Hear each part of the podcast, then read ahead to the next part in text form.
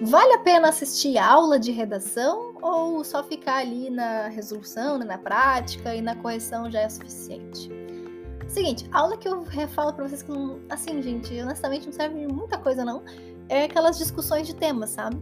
Porque vão discutir vários argumentos, vão discutir vários repertórios, não sei o que, sendo que não é nada disso que a prova cobra. Como assim, Sara? A prova cobra que você bota repertório, que você bota argumento e tal.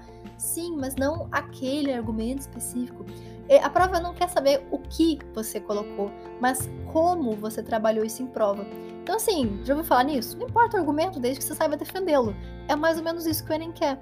Não importa o repertório, desde que você consiga relacionar ele ao tema e fazer sentido. Pode ser procurando Nemo, não precisa ser Nietzsche, por exemplo.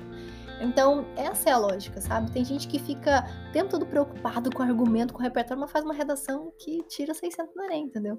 Não adianta ter botar o, o filósofo mais aleatório do mundo se você não sabe colocar isso na redação.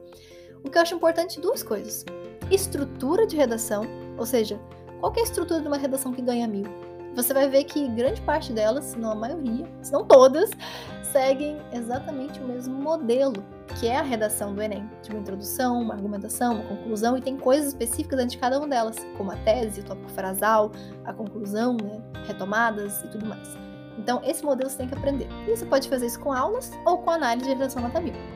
Outra coisa que eu acho fundamental é, inclusive a parte mais importante do seu estudo, cartilhas de correção. Ou seja, como é que o corretor avalia a sua redação? Como é que ele tira ponto? Do que, que ele tira ponto? O que, que te faz ganhar ponto na redação do Enem? Você tem que saber como é que ela é avaliada e não só isso.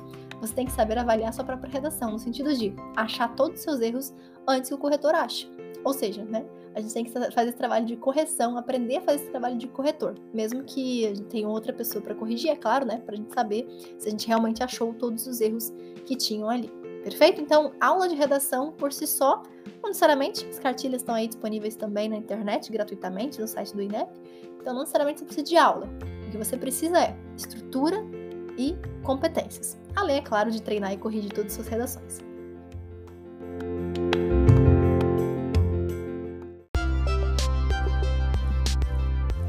Eu sou a Sara Schaumeyer, médica pela FRJ e mentora de vestibulandos. Hoje você ouviu mais um episódio do podcast, o podcast do arroba Método Questiona.